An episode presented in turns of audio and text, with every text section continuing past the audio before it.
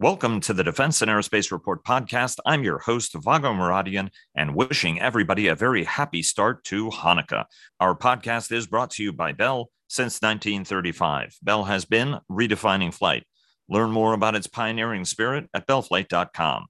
On this last business roundtable podcast of the year, we're going to start with a look at another volatile week on world markets as investors worry whether central bankers can manage to cool inflation without stalling the economy and causing a recession. The Fed last week increased short term borrowing rates by half a percent as BlackRock accused monetary leaders of deliberately trying to cause a recession and unemployment. But our focus is going to be on the big stories of the year from Russia's game changing war on Ukraine that is driving higher defense spending, as well as industrial thinking in America and Europe, to inflation in the wake of lifting COVID lockdowns, even as the virus continues to kill worldwide, and supply chain problems in the wake of the pandemic that are derailing defense and commercial program execution worldwide, and to the outlook at Boeing as questions remain about the giant as senior management delays new commercial programs and a new leader at the company's defense, space, and security unit works hard to get one of America's most important national security companies back on track. Driven by a more assertive China and Russia's war on Ukraine, the Pentagon begins to move at impressive speed on key munitions programs like air breathing hypersonic weapons and develop new programs like the Modular Collaborative Combat Aircraft. Joining us today to discuss all this and more, as they do every week, as they have all year and every year, are Dr. Rocket Ron Epstein of Bank of America Merrill Lynch, Sash Tusa of the independent London equity research firm Agency Partners, and Richard Aboulafia of the Aerodynamic Advisory Consultancy. Guys, welcome back to the program. It's always a pleasure having you on. It's great to be here, Vago. Thanks. Yeah, thank you, Vago. Always a pleasure. Great to be on, Vago. Thank you. Uh, and thank you. And and uh, just a reminder of the audience, we will be back in very early January. This is the last uh, business roundtable, even though we're going to have a couple of regular programs uh, going through Thursday when we will have our last Washington roundtable, uh, which will then reconvene at the end of the first week uh, of January.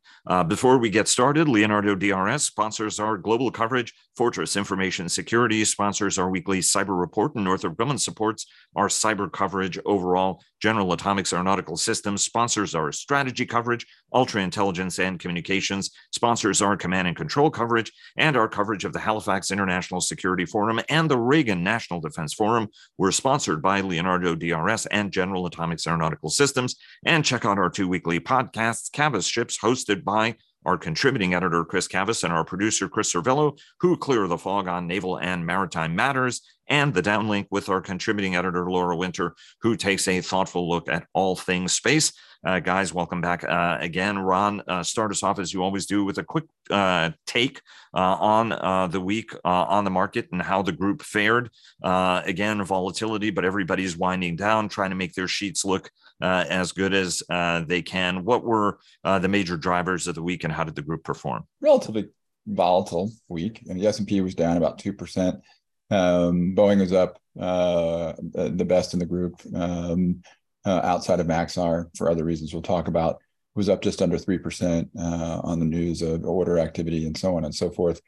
Uh, the defense names largely outperformed the S&P. They were essentially flat on the week, up or down, just a handful of basis points. Um, the the 10-year yield ended the week around 3.5%.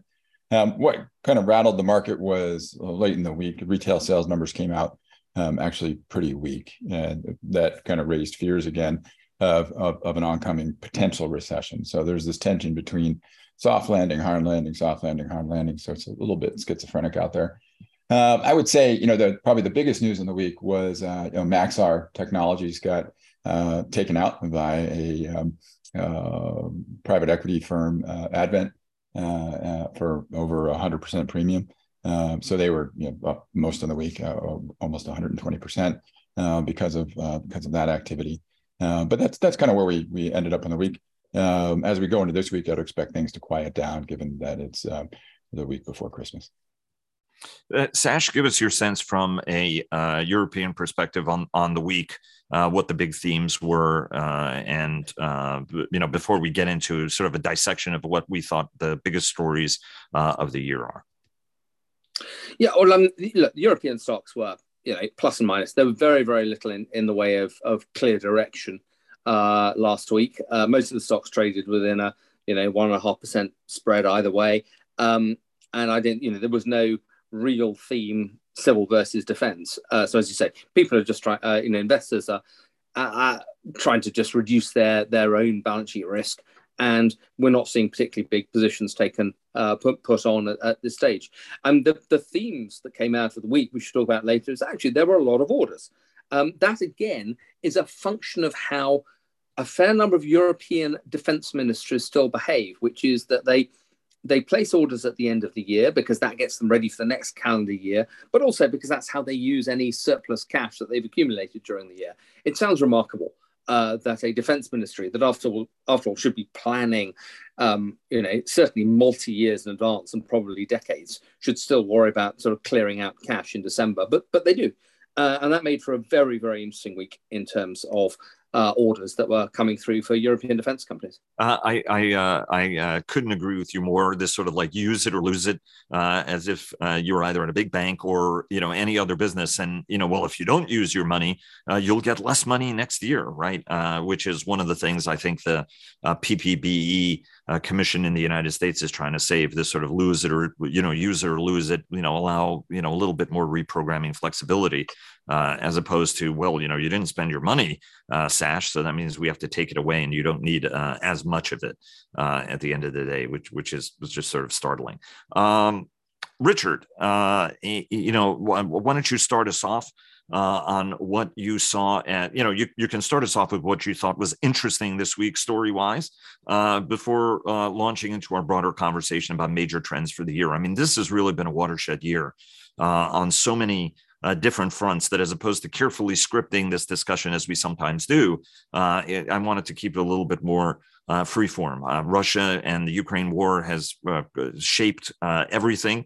Uh, there's been kind of a broader Zeitenwende or awakening uh, across the board. the United States doing a lot more in a lot more focused fashion and, and sort of developing capabilities against China. We've got the post-COVID commercial air travel surge, right? I mean, we're it looks like we're getting close to 2019 numbers now um, you know, take it away in any direction you, you want to take it as we go into this holiday season, even bearing in mind, you know, as, as what Richard, excuse me, what Ron said at the start of the program is that consumer spending has actually been a little bit down.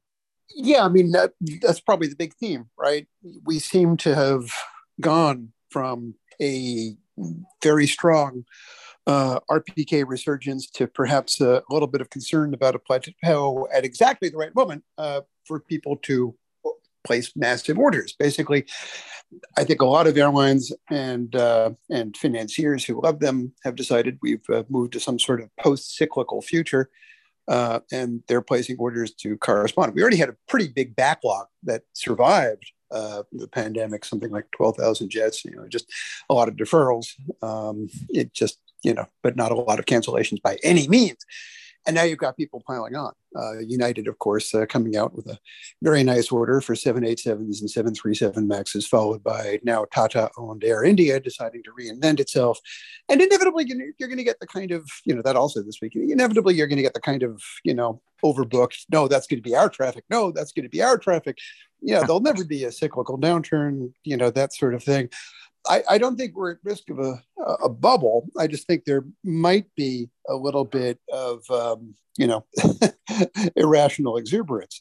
On the positive side, um, and this, of course, was perhaps the very biggest theme of last year, other than the, uh, the Ukraine invasion and uh, and the corresponding rise in defense spending. But on the positive side, there might be a kind of terrified enforced discipline that comes from supply chain constraints that basically keep us from going absolutely crazy. You know, the big winner in the great jetliner market share war is clearly Airbus. And obviously, at the end of the year uh, and going into next year, they're stumbling because of those supply chain constraints. And Boeing, we have no idea what's going on, but every expectation for a ramp up has been dashed by one thing or another, mostly labor availability, but certainly other factors too. Um, so, in other words, we're going to see an awful lot of order activity as we did this week. It's not going to mean a whole heck of a lot because of the supply chain constraints, but perhaps that's for the best because it's going to keep us from getting irrationally exuberant with uh, monster high production rates. And maybe we'll have a nice sustained increase through the middle of the decade. Um, that's my, my big hope coming into the year. Uh, Christmas wishes, Christmas wishes, uh, or holiday wishes, we should say, uh, as as uh, Hanukkah gets started.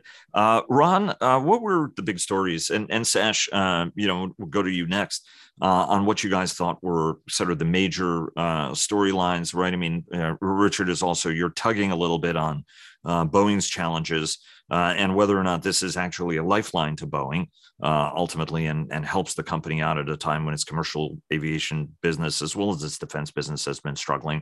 On the one hand, uh, without blowing any unnecessary sunshine at Ted Colbert, uh, it looks like he's working very hard to methodically address the challenges that Boeing Defense, Space, and Security are facing it's not as clear whether the uh, commercial aviation side of the business, as well as the senior management of the company, uh, is as focused. And and uh, Richard, you wrote a great piece in Av Week uh, about whether it might actually be, in a sense, too late, and and we've passed a watershed uh, year on that. Um, actually, you know, do you want to comment briefly on on the Boeing storyline before we go to uh, Ron and Sash?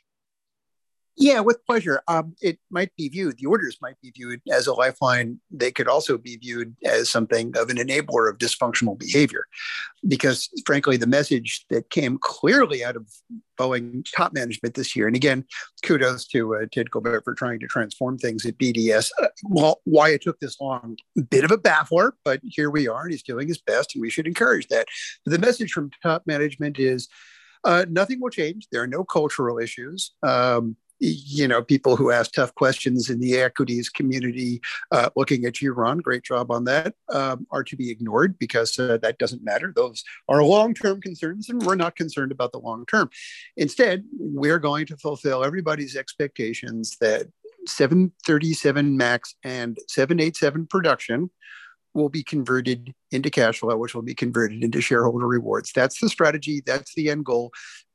You know, after a couple of years, we might think about simply dismantling this company because of this uh, complete failure to look at the long term. But that's the message. And of course, when you get big orders, it just means, oh, good, that's cash flow, rather than, oh, good, an opportunity to reinvent themselves and to uh, restore their uh, their dilapidated engineering base. Now, in addition to the implications for the duopoly, moving to a two thirds, one third, or worse situation, there are the national security concerns. And thanks, I, I did write about that for Aviation Week.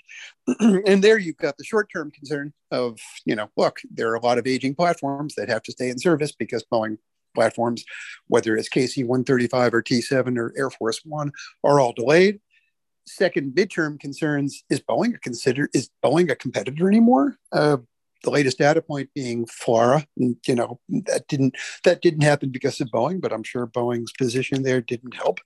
You know, does the Boeing does um, the Pentagon consider them a valid competitor for important new programs like NGAD and whatever else?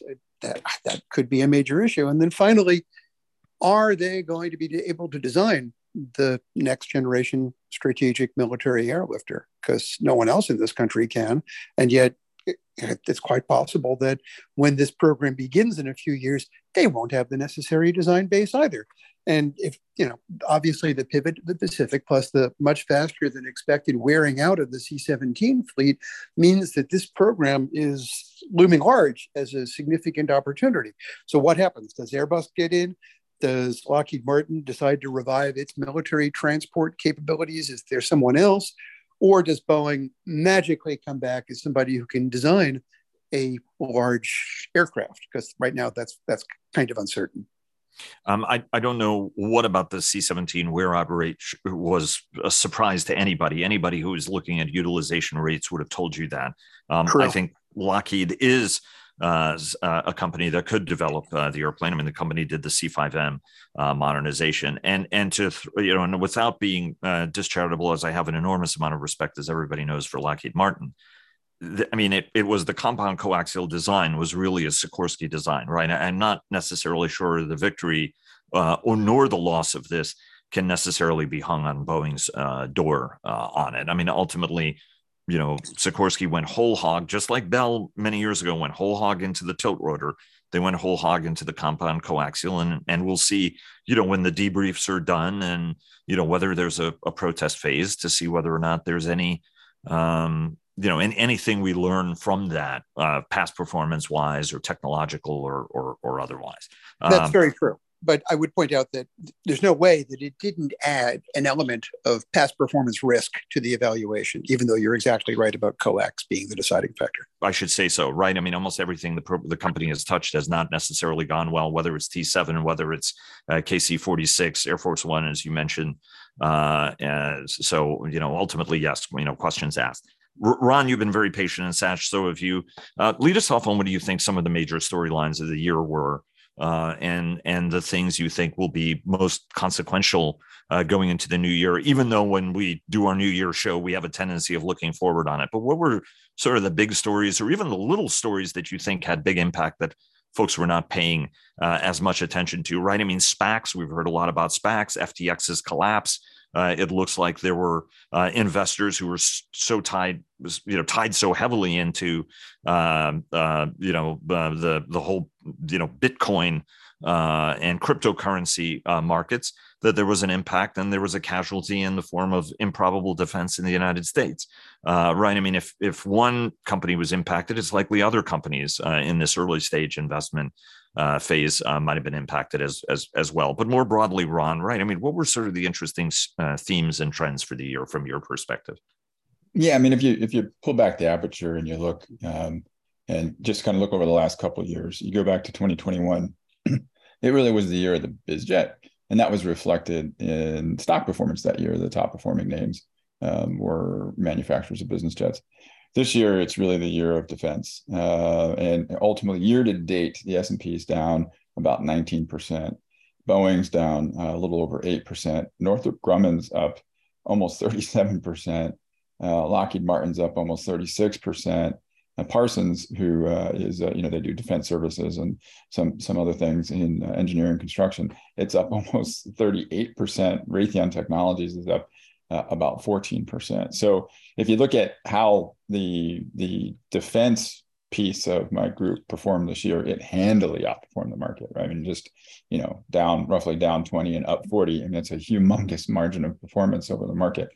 So the real question ultimately becomes next year, um, you know, is that sustainable again? And I think that's a, a, a tension and a question investors' minds today is, is next year the year of commercial or not? Um, if there's a recession, what does that mean? Uh, you know, I was just out west um, in one of the ski towns, and you know the local papers already reporting that you know Christmas numbers in the hotels are softer than they expected. So you know, is is the consumer you know more broadly getting hit? And that was what you know was some of the fears of the sell-off in the market uh, late in the week this week.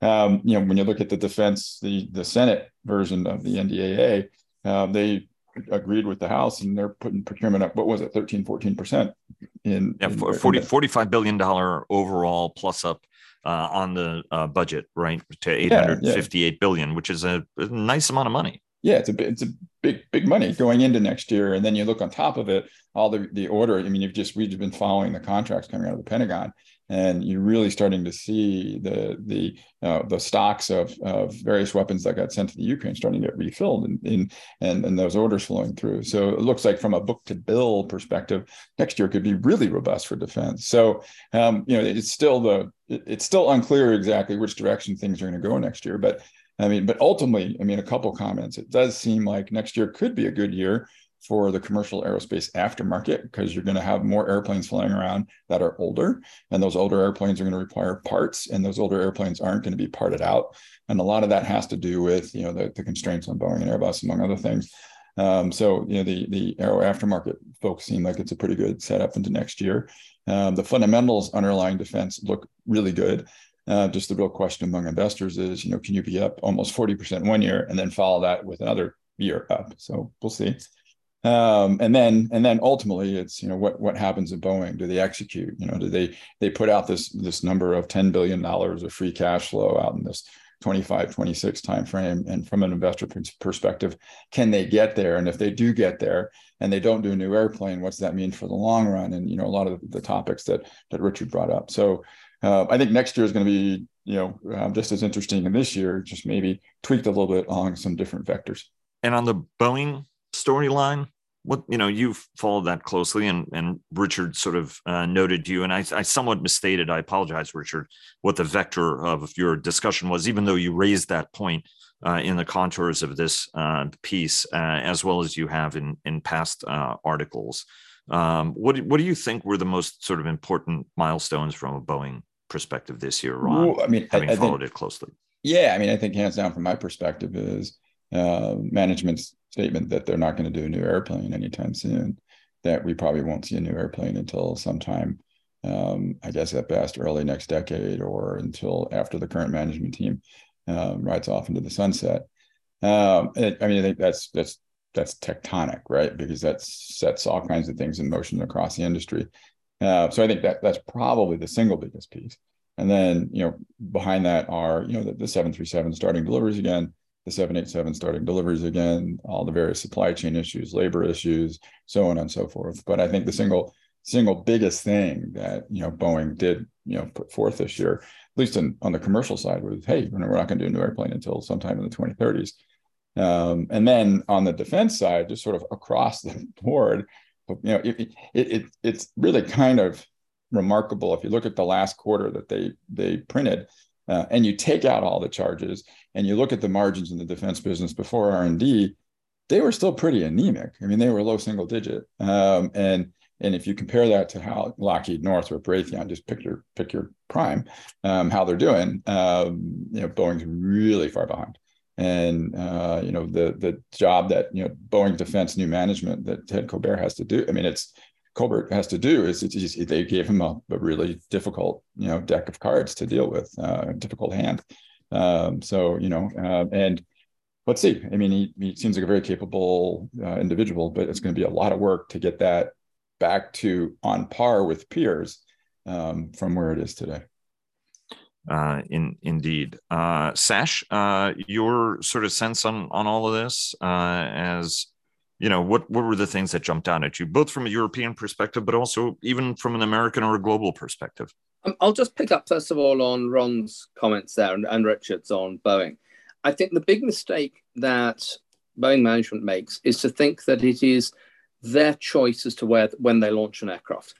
Ultimately you know other players have a say as well um, of whom the most important are actually governments. Airlines pretty close second but if governments decide that either issues of emissions or issues of um, uh, you know safety uh, are going to are going to apply, they will um, uh, you know they will enforce those uh, pretty arbitrarily, and OEMs will have to do something. So on that basis, I would um, you know my view would be that it's not Boeing's call as to whether they can, you know, avoid launching new aircraft this decade. They have to be prepared to launch an aircraft this decade because at some stage governments may do something that we might think is stupid, but they decide they have a, a, a public mandate for. And you know, we were discussing before the uh, recording the degree to which the French government is sort of mandating that you can't use a bizjet, or indeed you can't fly um, domestic routes within where there's a two and a half hour train journey uh, that can be done instead. Stupid, possibly. Arbitrary, yeah, you bet. Does it change the um, that portion of the industry? Definitely. Um, and I think you know if, if we get governments that say emissions are going to matter, we are going to require something better than um, uh, sustainable aviation fuels as the means for aviation to get to net zero. Um, that will force Boeing and Airbus to launch new aircraft and the aero engine companies to launch new aircraft. Boeing hasn't got the money to do it. Airbus does. It's interesting. You mentioned uh, the two and a half hour. Um, you know, I mean, in in many cases, actually, if you add it up, a two and a half hour train journey is is probably smarter than an hour long plane flight, right? I mean, it takes you time to get to the airport. You got to get to the airport an hour sooner. Airports tend to be farther out of town uh, than train stations uh, tend to be, right? Which is the reason why the Northeast Corridor is so popular. Uh, you can get on a high speed train and it'll get you to Washington uh, in less time than it's going to take you to get to the airport fly the airplane and then get back into the airport uh, ultimately, and especially with delays. Uh, yeah, and, and, and, also, Vago, look, look, look at the impact the Eurostar uh, uh, train has had on the London to Paris route. Traffic has just moved massively from air to train. Uh, th- that's right, and and that's the way that I've always gotten between Paris and uh, London. To be honest, is is the Eurostar, or even uh, getting uh, to Brussels, or or or taking the Thalys uh, from Paris uh, to Brussels is um, a, a, better and easier route. I think more problematic is the stupid EU decision to allow people to talk on flights. right? I mean, I think we're all in agreement about how stupid we think that is. that is. Oof, God, that's just fills you with nothing but dread. Um, let me uh, ask uh, you, Sash, right? I mean, one of the big stories coming out of uh, 2020 certainly was the AUKUS uh, agreement between uh, or among uh, Australia, the United Kingdom, and the United States. Uh, it has become uh, an agreement on broader technology technology sharing, quantum, artificial intelligence, cyber. I mean, a number of agreements that have come from that that fall short of the goal of delivering nuclear powered attack submarines for the Royal Australian Navy. Um, now it sounds like, uh, and if you listen to Australian leaders and leaders in Asia and even folks in Washington, uh, they make clear that they feel that there's a role for Japan uh, in satisfying that agreement, uh, in in part because Japan has a submarine industrial base uh, that can uh, potentially deliver capability, and now increasingly, you know, saying, "Hey, look, the French have to be part of this as well at some level, even though this agreement was born of the rupture uh, between Australia and France over uh, uh, conventional, uh, the conventional attack uh, submarine program that the French were leading for the Australians. What, what happens to AUKUS and particularly the UK side of this equation? The UK submarine industrial base is flat out uh, delivering on the Dreadnought program. The you know, there's hopes in the United States that obviously there will be a surge uh, of of capability on that. But as people talk about Japan, without looking too far into next year's uh, next year's storyline, where does that put the UK in this? If if all of a sudden the Japanese are part of it, and then folks are talking about the French also being part of it, um, you know what what does that do to AUKUS, and what does this do to what a you know the nuclear submarine element of this agreement from your perspective? I think the more countries you bring in, the slower the slower the process is. If you're bringing countries in because you want defence relations with them, that's good. But you know, uh, there's already the Quad, um, which does a very very good job of uh, tying together countries in um, uh, or the US and countries in uh, Asia. Um, submarines. If if the Australians wanted a Japanese submarine, they would have ordered one. They were offered Japanese submarines. Right. They choose chose to buy the French submarines. Then they decided the French submarines were not suitable for them. So I, you know, I, I sort of watched this with a degree, degree of despair. Ultimately, it's the Australians' choice. But if they want to do that, and if and effectively they will have no submarines in the 2030s, that's what it comes down to.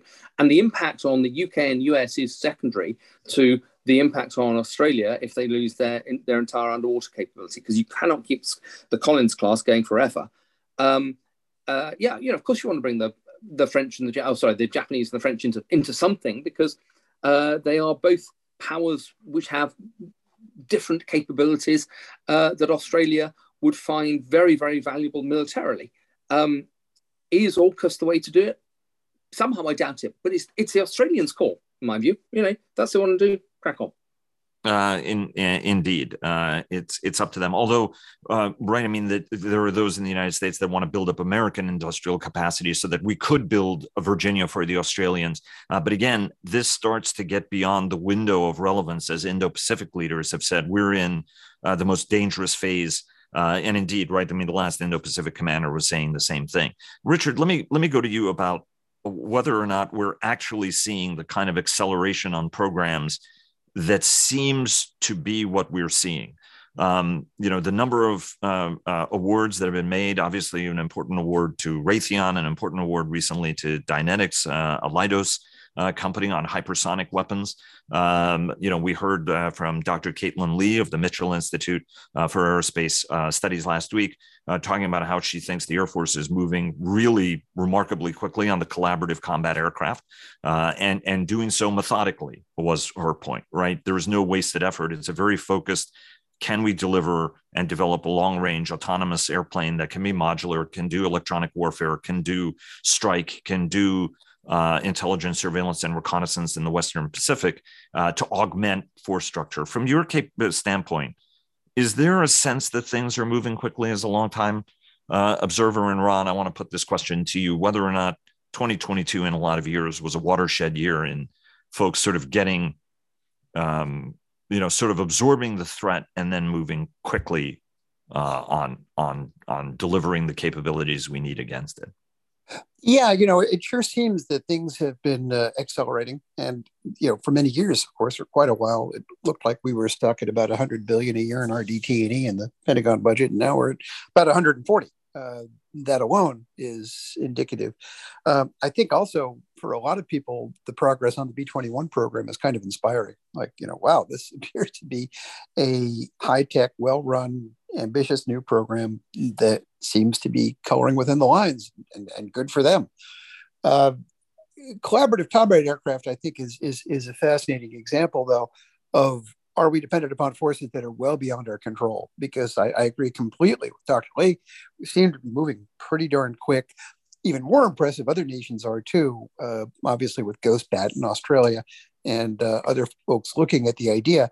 But ultimately, it, it depends upon a degree of uh, artificial intelligence that will determine uh, air vehicle size, air vehicle uh, configuration, uh, obviously operational doctrine, whatever else. I, I, can't help but wonder whether or not we're moving on that uh, without complete, um, you know, planning for what is what is allowable. Because at the end of the day, you know, most fighter planes or or, or combat aircraft of any sort are going to have single crew, and we don't know what they're going to be able to control. We don't know how they're going to interact there's so much that depends upon AI emerging as a capability that's, again, outside of the Pentagon's hands or anyone's hands in, in the defense industry. But in general, we appear to be moving pretty quickly. I mean, hypersonics are another area that, that's kind of fascinating. Um, you know, I think I made a bit of a career in the last decade poo-pooing hypersonics is, you know, anything viable. And everyone said, oh, yeah, like lighting a match in a hurricane. Good luck with that. We appear to have made some really solid progress there. And even though we're suddenly aware that, hey, this is indeed an expensive, exquisite strike capability, or do we really want to deploy it in these kinds of numbers? Nevertheless, from a technical maturation standpoint, things seem to be accelerating. You know, ditto for FLRAA for that matter. Um, I, I didn't think the money or the wherewithal or whatever would be there. It is now. And it appears to be moving in a pretty well run way. So I, I think across the board, the answer to your question is yeah, um, I guess there's, as always in human history, there's nothing like the threat of conflict to uh, galvanize scientific progress. Uh, yes, sir, that's right. It sharpens the attention. Uh, if to put it uh, as we as we have an understated Brit on this program. Um, uh, Ron, from your perspective, do you do you see anything?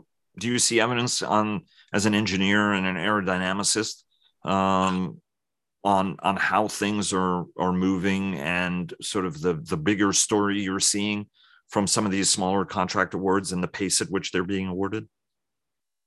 Um, yeah, I mean we've we've definitely seen a pickup in volume, like I mentioned earlier. I mean, it just you know, uh, and and and I think part of it is the optics of things did slow down during the COVID period. I mean, they're, they're more intense in COVID period. I'm not saying that the COVID period is over, but you know the real intense period. Um, so I think that there's a combination of that, but yeah, you're you're definitely seeing uh, a push in in in different technologies, but ultimately, right, necessity is the mother of invention, and it, I think there's uh, pretty much agreement across the aisle that the time has come uh, to start really pursuing this stuff, and uh, um, there does seem to be a reasonable level of progress being made, for sure. So, uh, Sash, you know, you you started this off with order activity, but on a more granular level, is there um, sort of a, a real shift from your standpoint in how people are are thinking, or are folks already? You know, I mean, the concern in Washington is that uh, which uh, the Ukrainian leadership did a terrific, uh, or I should say, the Economist did a terrific series of uh, interviews and were given access, the likes of which I think few others had on the record uh, by the Ukrainian side, talking about actually how tenuous their position is and how the Russians are building uh, capability at a time when everybody's sort of patting themselves on the back and saying, hey, you know, the Ukrainians did a terrific job. We should be talking about peace uh, and settlements and what have you. And, and the Ukrainians were saying, actually, guys, we're, we're just not there yet. We're actually getting into a more dangerous phase uh, here. From your standpoint, Sash, I mean, you know, we've seen the uh, Japan joining the Tempest program. Uh, obviously, Rheinmetall doing some deals. But do you do you get the sense that things have structurally and permanently changed or you know come around march or depending on how things go in ukraine by midpoint next year folks will be saying you know it's, it's time to dial back. Let's not get too extreme. Let's not start putting orders that we might not need right? I mean because that's certainly been you know some people in washington have been saying hey hey hey let's let's not send as many troops to europe uh, because uh, you know we could be rounding the bend uh, on on ukraine.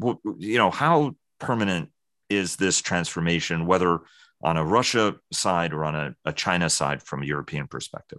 First point: China is a is a, a, a very very minor issue for Europeans. We talk about China a lot because it keeps you Americans happy, but it doesn't matter as much to Europeans. Uh, painful truth. Um, it's not a military pacing threat for any European nation. Uh, it's a diplomatic threat, and it is clearly a um, a threat at state level, but that's different. Russia is a military threat. Uh, and the further north and the further east you go in Europe, the more direct the Russian threat is. Um, and it, know, paradoxically, if the US sends fewer troops to Europe, that raises the threat level for Europeans, and they probably have to do something about it.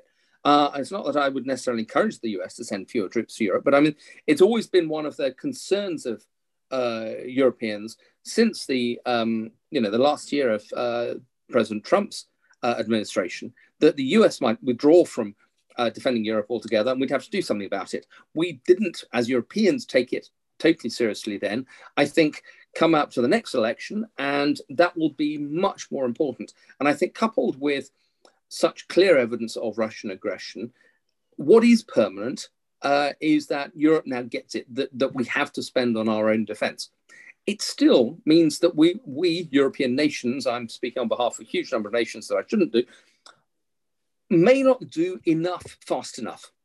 Um, and if that means that Ukraine is left short of ammunition and short of vehicles and so forth, that's going to be very, very um, shameful and embarrassing. But it's it's it's not an outside possibility. But what I was really interested in this week, uh, you know, let's just really dial to the back to the sort of granular level this week yes, there was a degree of sort of year-end window dressing going on, or you know, use it or lose it.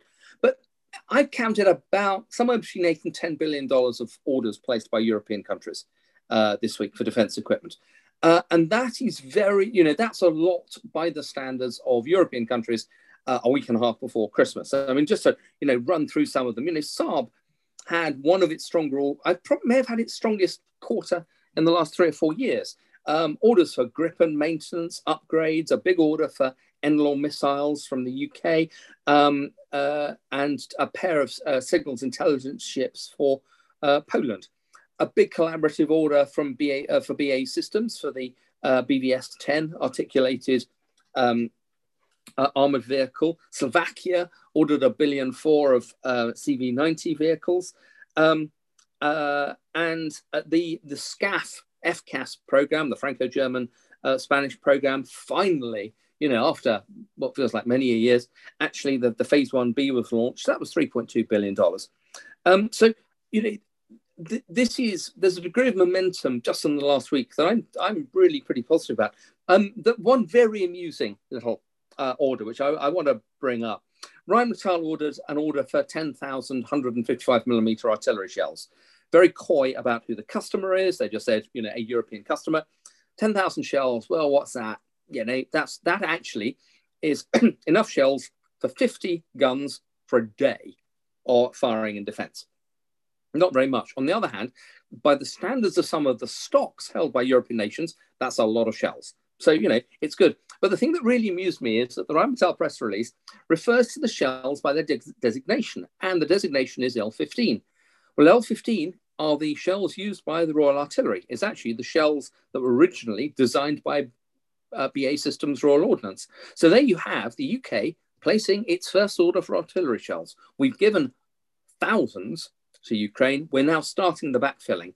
Um, and where the UK goes, uh, Germany, France, Norway, Netherlands, Italy, Spain will be going in the coming quarters. I, I, take that very, very positively, but I'm very amused that the UK was too embarrassed to actually admit it. Um, and is there any upsurge in, um, uh, you know, you were talking about how many rounds, right? I mean, when people talk about, you know, artillery rounds, World War One, was you know tens of millions of artillery rounds uh, were consumed. So it just gives you a sense for the magnitude and the scale at which even dumb artillery will be fired uh, once uh, the and mortar shells once uh, the shooting starts, um, and and the the dire need to replenish magazines that have been running uh, low. Um, is there any activity also in the Washington BAE's uh, Washington? Uh, facility as well, right? Which is sort of the focal point for UK artillery and mortar shell manufacture. Well, there's a, or it's focal point for BA's um, artillery and mortar shell um, uh, manufacturer in the UK. Look, they're not. Nobody's saying anything yet. I think that's why Rheinmetall was so coy about this order they announced this week. They didn't actually say who the customer were. We can work it out by the by the designation, but they didn't say who it who it is. Um, UK could well be ordering stuff from BA, and they were, you know, no one will tell us about it until you know several months later that's fine you know that's that that that's what we don't have a right to know it's just very interesting when they do announce it um, I, I would take issue though with um, I think uh, analogies with World War One. We've got to be a bit careful. World War One, in general, artillery pieces were smaller than they are now. Standard artillery piece was uh, for Germany 77 millimeters, for France 75 millimeters, for right. the uh, for Britain 18 pounders. Artillery shells are um, you know, the standard now is 155 millimeter, which is a 55 pound shell. You know, these are huge things. Um, and they are a hell of a lot more accurate. So I, I think usage rates in First World War are, are misleading and the numbers are misleading. Uh, what is in, I would go back to the fact that during the Cold War, NATO had a series of planning assumptions for how much in the way of artillery we would need, how many shells we would need to fire every single day per gun, depending on whether we're in attack defense or something in between. And in attack, you fire about 100 to 150 shells a day per gun. In defense, 150 to 200 shells a day. And there are planning tables which are in every nation's staff officer's handbook that, that say, if you're going to go to war with 155, this is what you carry. This is what you need to have in your, your uh, ammo dumps. Um, nobody's paid any attention to that for, for 30 years. But actually, the Ukrainians are using exactly that number of shells every day with their 155 and 152 millimeter guns, which shows that our planning in the Cold War was really very good. It's just for political reasons, money reasons, and everything else, everybody ignored it for 25 years. Painful lessons coming home to roost Right, my World War One analogy uh, point was just about volume, right? Um, and the Ukrainians make that point as well um, in in terms of you know, and and you've made this point, uh, uh, Sash, as well, right? As a from a gunner's perspective, you you consume a lot more uh, rounds than you think you'll be consuming when. Uh, no, no, no, no, Vago. You're, we're consuming exactly the number of rounds, or the Ukrainians are, that we thought we would consume in the Cold War. The problem is that we forgot that lesson and paid no attention to it 25 years. They're using 200 rounds a day. That's absolutely the number of rounds the Ukrainians are using in their 155s. It's a prodigious number, but it's what we knew we would use. We just right. we, chose to ignore that. I should have put it. Uh, I should have put it that way. But what I'm what I'm saying is, a lot of these lessons actually exist, and as uh, the, you know, the the U.S. military is fond of saying, some of these have been uh, earned through blood uh, right? And we have a tendency of actually forgetting some of these lessons because it's financially or otherwise convenient uh, to uh, do so, unfortunately. Um, yeah, and just, me... just one final point. I think we drew some very, very false lessons from both the uh, the first Gulf War and the Iraq War, because of course we had air supremacy, and air supremacy gave us cheap wars uh, and cheap victories. Um, there's no air supremacy in Ukraine, and hence artillery has to has to do the fighting. Of course, then again, if we made and gave the Ukrainians the right kind of tools, uh, they too would be able to achieve a degree of air supremacy, uh, whether through uh, better air and missile defenses, which looks like the administration is going to do through Patriot, uh, but as well as actually combat aircraft uh, that uh, they could put to very good use. And had we been quietly training them at Luke and other bases, uh, it would be much easier for them to uh, accept that and, and to do it quickly. We've got um, a little bit of time uh, left, and and uh, I want to get to uh, the merger and acquisition outlook, especially um, you know last year in the in the wake of uh, the administration's decision to deny Aerojet Rocketdyne and obviously a tighter M and A environment, and then the SPAC uh, collapse, uh, as well as the you know sort of a little bit on what that means for eVTOL. There, there you go, uh, Richard. You can do a little bit of Festivus here uh, as we head into the holidays. Uh, Ron, talk to us a little bit about, you know, uh, Sash has been talking about that needle moving in Europe in terms of armament uh, replenishment. And there have been some concerns and criticism, uh, you know, here that that armaments needle is not moving more quickly. This new budget uh, that the Senate has approved has a lot of munitions and a lot of long range precision and a lot of uh, expendables uh, investment in it. Has the the the munitions needle been moving? You know, what's what's your perspective from order? Uh, you know, from orders, right? Because the the Pentagon has said wherever possible, we're trying to use existing contracts. So when people say there are no new contracts, that's not necessarily true. We are awarding contracts. From your perspective, is that needle really been moving this year? Yeah, uh, to replenish stocks. Yeah, absolutely. Right, we've been seeing orders for you know MLRS, Stingers, you name it, um, uh, and it's been accelerating as we've gone through the year. Um, that's one of the things we track, and we track everything that's kind of been going, you know, coming out of the U.S. arsenal into the Ukraine and then uh, inventories into the Ukraine and then um, what's been going on with replenishment. And we've definitely seen that accelerate, particularly in the fourth quarter. Um, and I would expect that to continue into next year. Yeah. So for, for sure, we're seeing that um, uh, uh, in, in the US. And uh, r- really quickly, Ron, your sense on M&A, and then Richard, uh, you get to end it on a positive uh, Hanukkah, Christmas, Festivus, Kwanzaa note on uh, eVTOL and how uh, verdantly that market has has grown, and SPACs too. Uh, two uh, favorite topics of of yours. Go ahead, Ron, on M and A. Yeah, so I mean, I, I can uh, talk to a couple points there. I mean, M and A this year was broadly, I think, kind of slower, uh, largely because of um, the the the, the, transaction that didn't happen uh, between Lockheed and Aerojet Rocketdyne.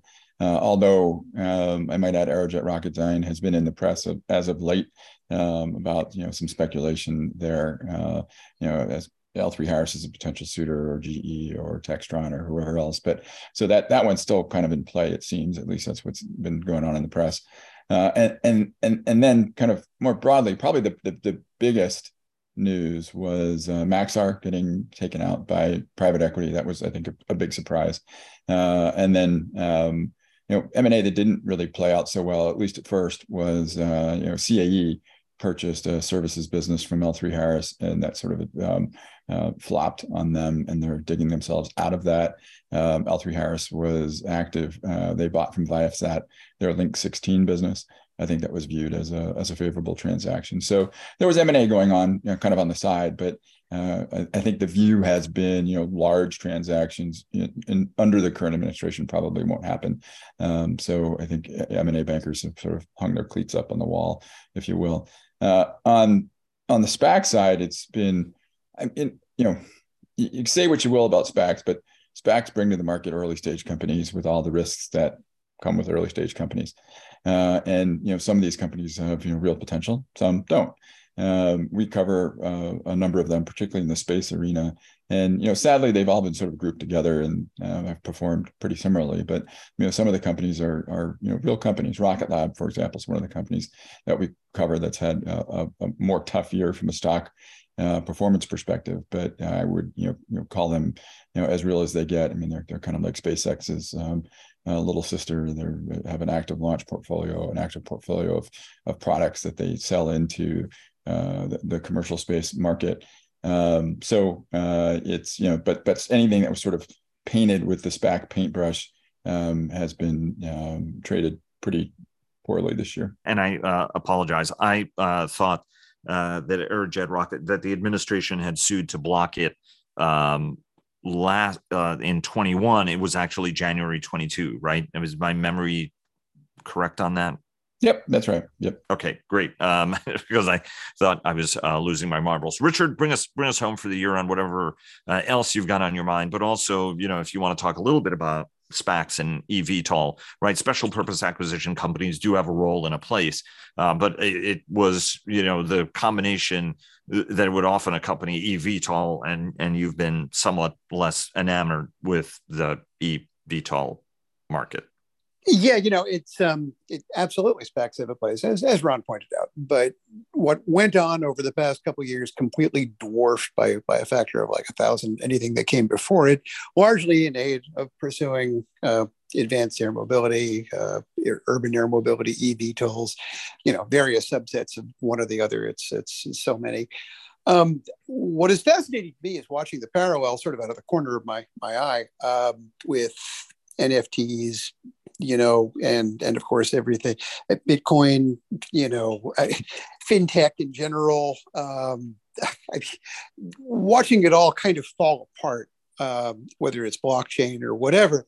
It just looks like this. It always looked ludicrous to me, but I didn't want to ever say I knew anything about these topics. It just seemed like something that fell under the heading of ridiculous bubbles aided by way too much money and, of course, way too cheap cash. I, and now it appears to be unraveling very badly and predictably, leaving a lot of people unhappy and disappointed. It looks like the stage is being set for exactly the same thing with all the cash that's plowed into eVTOLs and whatever else. Like throwing billions of dollars at quote pre revenue, unquote companies with highly speculative technologies in completely unproven markets. Oh my dear God. And then of course there were parts of it, like for example, Boom Supersonic, that just looked like more like performance art than an actual business plan. It was just kind of bizarre. Hey, wait a minute. So, they say they have an engine now. Yes, yes, they do. So do I. It's uh, called an Estes rocket engine. I think it's more viable than anything that they've outlined over the last week. So, um, I, you know, I will. Um, I'll end with hopes for the year. Two positive notes because uh, it's important to end on a positive note. Um, first of all, I hope something survives of this because even though there was an awful lot of dreck, an awful lot of stupidity, there were also some pretty cool new ideas that came out there that were funded by SPACs or whatever. And and I hope the good ones survive and the bad ones get smited. That's uh, smitten, whatever the word is. Smote. Smote. Smote. Thank you. Smote. You know, I, I just hope that there is there isn't too much collateral damage because there has been some interesting experimentation in uh, advanced air mobility. The the whole thing shouldn't go on. And second of all, um, big upside. You know, we're short of engineers in this business. It's been a real challenge. People, and how many people who had great experience in engineering went to work for these overfunded and somewhat ludicrous organizations? More than a few. it would be great if, as these things imploded, they you know went back to work in the traditional part of the industry helping solve complicated a&d problems that uh, you know frankly need experienced talent uh, so, uh, frankly, I, I hope, and I hope this is true for many other sectors of the economy. It's a tight labor market. If overfunded speculative ventures, be it cryptocurrency or be it eVTOLs, implode and those people get jobs with uh, legitimate organizations that have far better futures ahead, you know, I think in aggregate, the, the world will benefit. Ron, any last thought? Yeah, I mean, it's it's a, I do agree with the point. It's uh, an exciting time to be an engineer, and being an engineer that, that makes me happy, right? Um, you know, when I when I got out of school, you, there was not a lot of places you could go if you wanted to um, work on, you know, the future of flight, and there's a lot of different things you can do today. I do believe, however, um, eVTOL will find its place. Um, it's probably not how it's currently envisioned but we are seeing the birth of a new technology and it'll it'll find its home and it's probably smaller than people imagine and so on and so forth in terms of the ultimate end market size. Uh, but we'll we'll see how that all plays out. Um, and uh, you know i'm you know that's that that's where i fought on that one. And you know i'm hoping next year we go into a year with with a soft landing and you know air traffic continues to go the right direction china continues to open um, and uh, all the various um, pandemics and viruses and everything else that's floating around the world today, um, you know, behave themselves, and we can kind of get back to the, the cadence that we're more familiar with from a couple years ago from your mouth to God's ears, as the saying goes, uh, Ron. Uh, in the meantime, thanks very much uh, to uh, you three for joining us every single week uh, this uh, year. It's an absolute honor and pleasure working with you all. you know, any any job is the best job you can have if you work with people who you respect, but also consider good and dear friends. Thank you very very much, guys. I hope you have very happy holidays, very merry Christmas, and a very happy New Year. And looking forward to restarting the collaboration in early January. Thanks very much, and all the best to you and yours. Uh, thanks, Vago. Always, uh, always a pleasure. And uh, you know, happy Christmas and happy New Year. Yeah, thanks, Vago. Uh, always a pleasure, and ha- happy Christmas, happy New Year to everyone. Absolutely, Vago. Great to be on. Uh, and of course, uh, Merry Christmas, Happy Hanukkah, and all the best for the new year to everybody. Indeed. May, may 2023 be happy, healthy, and prosperous for all. Thanks very much again, uh, Uh, and see you guys next year.